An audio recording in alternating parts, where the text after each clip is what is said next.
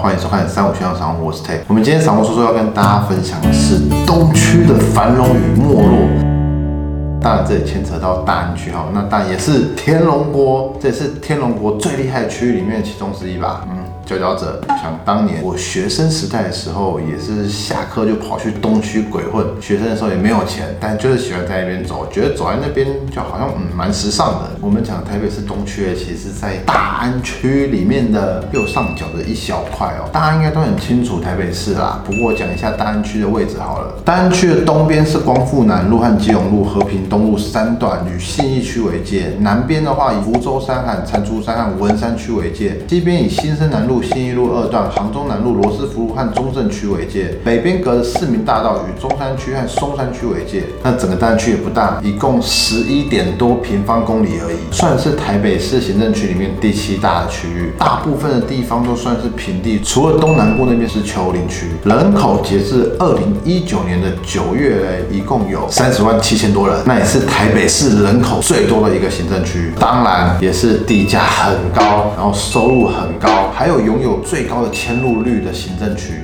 那交通方面的话，哦，四通八达，蓝线忠孝复兴站、忠孝敦化站、国父纪念馆站啦，忠孝新生站勉强也算进来了。捷运线除了蓝线以外，其实它很多个支会都是会跨过东区的啦。就像忠孝新生站也有黄线嘛，忠孝复兴站的话有文湖线，反正一共五条捷运线呐。那这边交通四通八达嘛，建国高架桥嘛，南边就是可以上水源快速道路连接到新店那边啊。总之诶，东区就是台北市。交通枢纽，大安区除了有一个东区以外，南边的地方就是有那个四大商圈嘛，那边的就文教气息比较浓厚，也是台北市很优质的住宅区哦，当然还是很贵。再来最猛的就是大安森林公园附近，大安森林公园二十六公顷吧，号称都市之肺，台北市之肺，唯一台北市可以呼吸的地方了。大安森林公园后来规划越来越好，就是现在是有很多的文艺活动啊，小贤的演唱会啊，表演呐，还有很多人在那边野餐嘛，是之前什么国际野餐日也都是办在那边。接着来讲一下这个东区的故事好了，虽然我不是吕杰，可是这一段历史也是希望分享给大家的。台北市东区现在是以忠孝东路四段为主要干道啦，往东一直到光复南路，往西是到复兴，北是市民大道，往南就差不多仁爱路、圆环那一带。哇！我真的不用看就知道了，从小在那边混长大的。东区的发展历史，其实归缩到我出生前十二年吧。那时候一九七一年的时候，全台湾第一间顶好超市在那边开了，那就在中华东路四段的香槟大厦的楼下而已。那那边以前也有什么顶好咖啡厅、顶好保龄球馆啊，听都没听过吧？顶好点心城、和顶好什么儿童游乐园之类的，反正都是一些大部分你们都没有听过的东西啦。也是因为这样子，所以他们就发展成顶好商。商圈，只是顶好商圈的由来。现在的人了不起，知道顶好名店城而已。后来的顶好，在一九八七年被香港的惠康，就是 Welcome，才叫 Welcome 顶好超市，还是顶好 Welcome 超市，随便。他们是被 Welcome 并购了，并购以后也开始用连锁超市的方式开始发展。所以在一九八七那一年，就多了忠孝东路上面，还有安和路的 Welcome 都开幕了。早期整个东区，也就是忠孝东路四段的顶好商圈开始往外面扩展，也是因为扩展，所以后来才出现了顶好名店城。哎，以前顶好名店城像是新宿。那里面的小店铺全部都是租了满满的，现在都不变什么样子了。不过东区越来越繁荣，也有受到新义计划区的影响。那在更早之前，台北最繁荣的地方在哪里？就是在台北车站蒙甲万华那个地方，那是早期最热闹的地方。今天就要讲轴线东转，最后轴线又慢慢要反转。不过反转的话，下一集再讲。先讲这个发展轴线东移故事。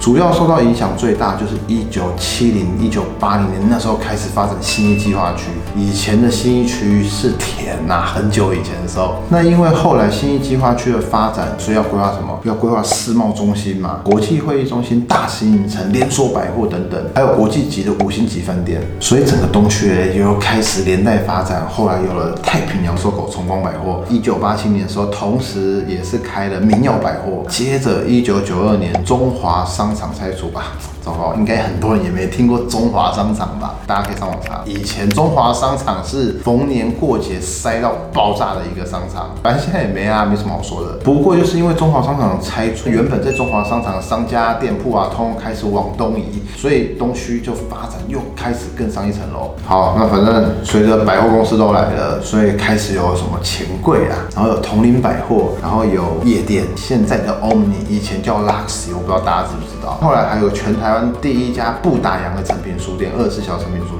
在那个时候嘞，跟西区的西门町为主的战场比起来，东区几乎就是比较新啊，百货公司啊，大型商场啊。那时候的西门町还是主要都是摊贩或是比较类似夜市那种方式，所以那时候就可以看到比较一线的品牌啊，比较高端的连锁餐厅啊，一定都会来东区插旗。那也就是见证台北市由西向东发展的历史见证。那这边再分享给大家一个资讯哦，北车那时候最厉害的时候是一九九三年星光摩天大楼，就是现在的战前星光三月，那是一九九三年起来的那一座，那时候是台北第一高楼哈。那时候应该是短时间内西区最重大的建设。随着隔了四年，一九九七年新一区第一家星光三月 A 十一就开了，接着二零零二年、二零零三年分别开了 A 八、A 九，然后二零零五年开了 A 四，所以那时候整个信义区的崛起带动了整个东区的发展。历史故事大概讲这样子，那接着我们直接跳到现在，现在东区已经慢慢没落了，那也不是第一天、第二天没落，已经好多年了。报纸、新闻、杂志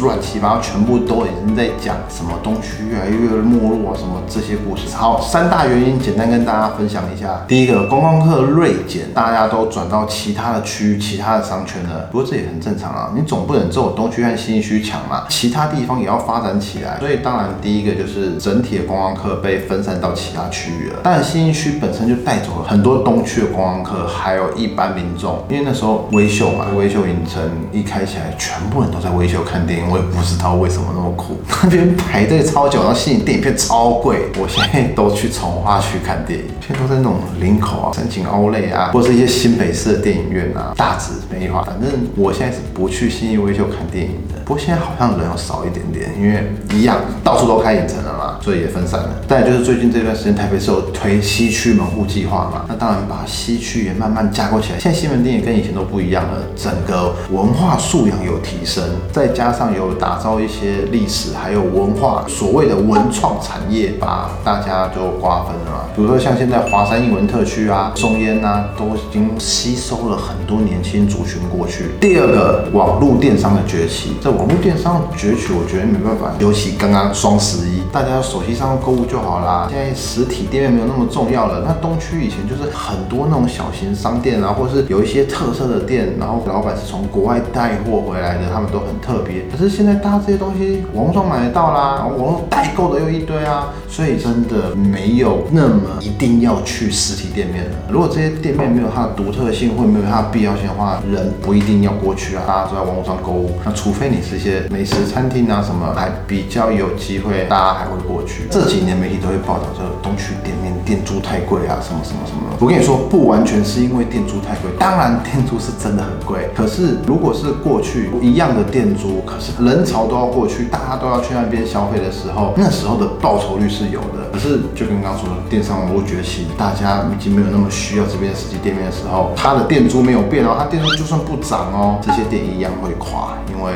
人不缺嘛。关于人越来越少的话，这边有个资料分享给大家，这边是参考台北捷运的资料哦，看到从二零一五年到二零一九年的进出站人次，中校复兴站从两百八十五万、两百八十六万人，到二零一九年的九月只剩下不到两百七十万人，而中校敦化站在二零一五年的时候一共两百二十一万次，现在只剩下两百零二万人次。我讲的是说，其中这两百多万人次，说不定有三分之一到一半根本是那边的居民，或是那边上班的，就是通勤的人。那你说真正的消费大众会跑去那边消费的话，真的是越来越少。第三个刚好提到一点，就是主要是消费力不足，没有办法支撑店面的租金。反正人潮转移啦，就是人潮一直外流啦，因为到处的发展都慢慢的有声有色，反正消费力越来越低，越来越多的小品牌就是慢慢的移到很巷子里面的巷子，然后再从巷子里面移到地下街，从地上跑到地下去了，生意还是做不下去。整个店租逼走电商的这个情况，从地上跑到地下，这是跟捷运一样嘛？地上化变成地下化，那整体东区的空置率已经超过一层哦。即使最近店租平均下降一成到两成，甚至有的店租还下降了四成，仍然没有办法符合就是想在那边开店的业者的期待。补充一下，二零一九年第一季有高达十二点五八的空置率，那是台北市空置率最高的商圈，也是唯一空置率超过一成的商圈。第二季稍微好一点点，但是还是超过一成，是十点一趴。总租金动辄百万元的大店面，去化仍旧相当的困难。再一份资料，近两年台北商圈店面待租量的变化，截至二零一九年八月哦，东区商圈里面一共两百三十间在租，待租量年增率有达到高达三十四点五趴，平均已经上架待租天数有达到四百二十二天，店面租金开价年增率已经到达了负十二点五趴，也就是降了一成多的租金了，还是租不出去。但我们反看新门店商圈，整体反而是有在进步的哦。所以之后我们会聊轴线慢慢反转哦。这边有非常有趣的资料，来自《金周刊》二零一九年四月的资料。我们看到，哇，琼斯旅游租一百三十一平，月租金两百五十万。看到最扯的，Zara，Zara 租那个捷运站出口啦，四百三十二点七平，一千两百万的月租金，哎。一千两百万，我还开店干嘛？我一个月有一千两百万，这太扯了，这真的太扯了。然后看到其他 Studio A、屈臣氏，全部都是破百万的租金，确实很难生存哦。破百万的租金，呃，如果是一百万的租金，那一个月营业额不做个三五百万，我看也是很难赚钱的。近三年十几家店面出走，仅七家新店进驻。二零一六年到二零一九年哦，你看撤离的店面这么多，包含什么 Swatch 正金店、日本药铺极。度干燥这些都撤走了，那新进驻的只有什么？包红堂钟表这个有钱的啦，Adidas 珍珠的啊，太扩大。近年的运动风潮好像是越来越好。接着我们聊聊东区的店面为什么租金居高不下？其实它也没有在涨，它甚至还有一点点下跌，可是可能跌不到哪里去。之前媒体都一直在讲，就是租金太高，所以大家都生意做不起来。好，那第一个原因，这些主要的电东啊，电东都是很早期就持有了。那大家知道，经过二零零四年、零五年到一四一五年这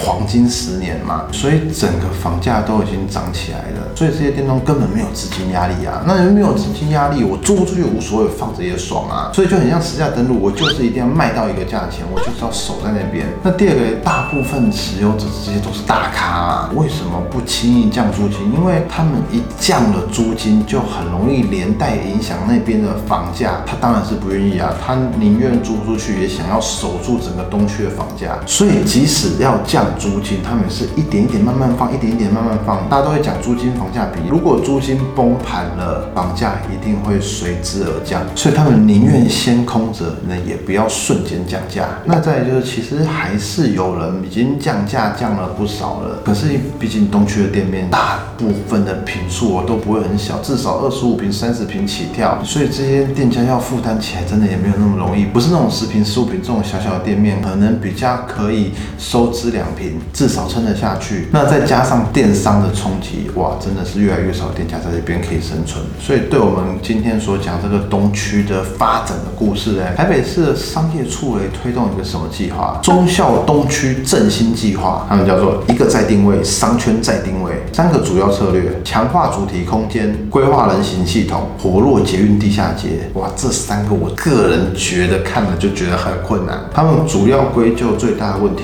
症结点是在于老店都没有及时转型，那又缺乏像现在所说的要有主题式的商店，譬如说刚影片前面有提到华山英文中心、松烟文创，他们都是很有主题的在包装，不管是里面的活动啊，或是快闪店啊，他们就一直在做这些主题式的推广，而主题式的推广容易造成话题，也容易造成短时间的即刻，所以才会有那种快闪店。那不过我觉得这不是长久之计啊，因为人为什么要跑来东区？人为什么不去新一区？人为什么不去新门店？人为什么一定要来东区？其实这是原本我自己觉得最困难的一件事情。台北市推动这个东区的振兴计划，我觉得没有不好。可是哇，你看有这么多事要做，再加上高居不下的店租的时候，真的推动起来难上加难。你看现在板桥也发展这么好了，综合也不错，新店也很棒。我真的不知道为什么以前到台北县嘛，以前是台北县的人都要来台北市玩，或者是桃园市人都要来台北市玩。现在桃园也很热闹，大家都发展起来了，没有必要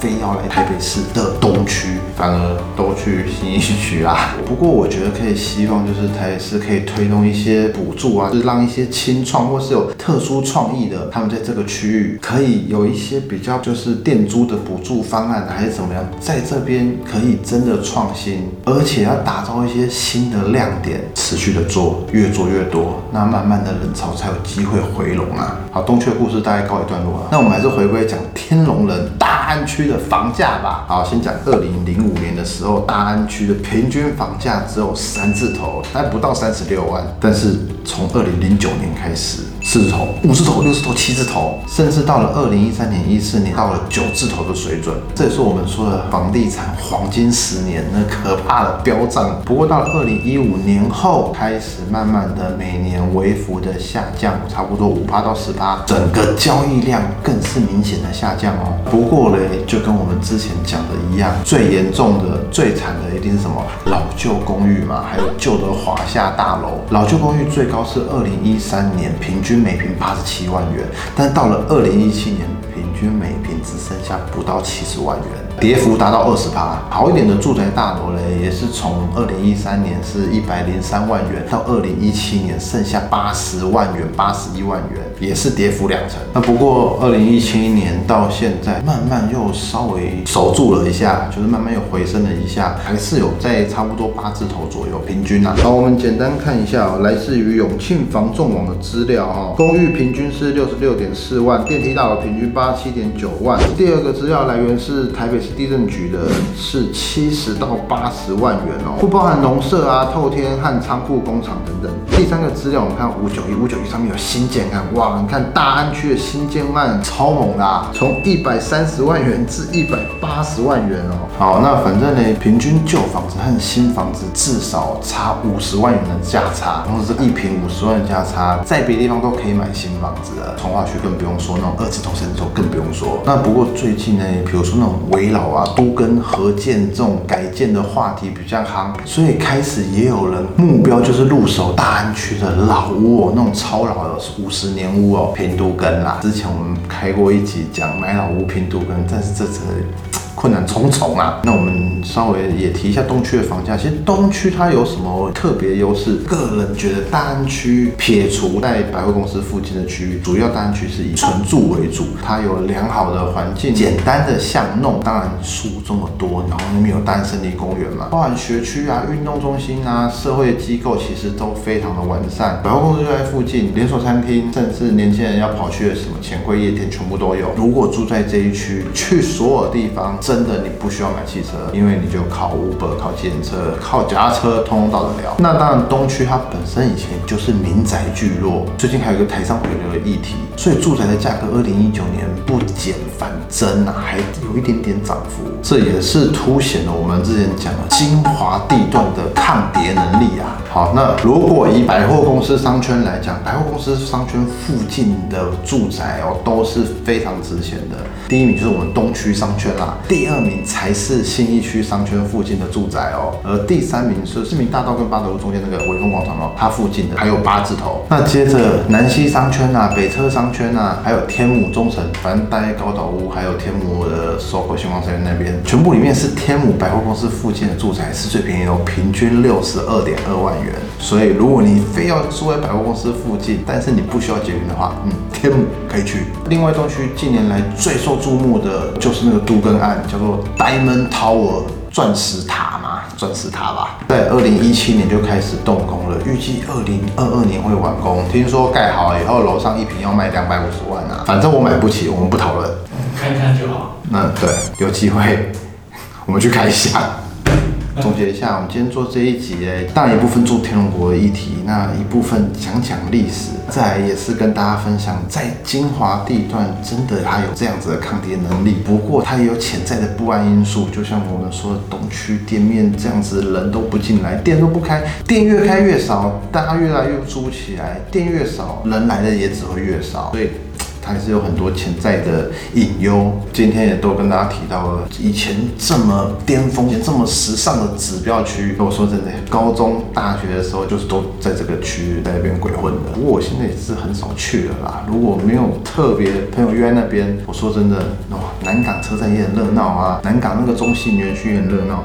就现在我同学都约哪里？反正很多地方可以约啊，成品南西店呐，甚至跑远一点去林口山景奥莱啊，去华泰名品然后还有大直整个美丽华商城，因为还车子很好停嘞。嗯，对，各个区域都在发展起来，所以以后嘞，只要一直往外面的扩张，精华地段真的还会不会那么精华，我们不好说。不过大家可以自己判断。我们影片很多内容啊，都不能铁口直断，不过就是跟大家分享些逻辑。我们有了逻辑，大家可以自己去判断，而不是说告诉你说啊，这边就是不能买，这边就会跌，那边就是一定会涨，所以一定要买。不是，我们就是分享这些逻辑给大家，那大家知道。说我们怎么去看？因为整个不动产，我们总是会从地理开始讲，甚至讲讲气候，讲讲交通，讲讲整个呃发展，或是国家的计划。其实很多东西，很多层面要可以看。纵观这些每一项目的时候，去找寻跟你比较有需求、比较有连接的。当然，你通通都要的时候，肯定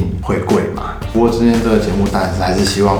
东区以前的繁荣，未来可以慢慢再就是找回自己的亮点啦。好好一个区域，还是希望把它发展起来。毕竟它还是在蓝线上面，大家都喜欢说啊，蓝线就是棒，蓝线就是可以到达到处嘛。所以嗯，我们还是给东区一点鼓励啦。那各位朋友，大家有各自的意见，欢迎在底下留言。好，我们今天的播报就到这边，谢谢大家的收听。喜欢我们播报和喜欢我们节目的朋友们，记得订阅我们以及 YouTube 频道，或是加入三五先生赏屋联脸。书的讨论区，大家在那边可以良善的互动交流。大家再见，拜拜。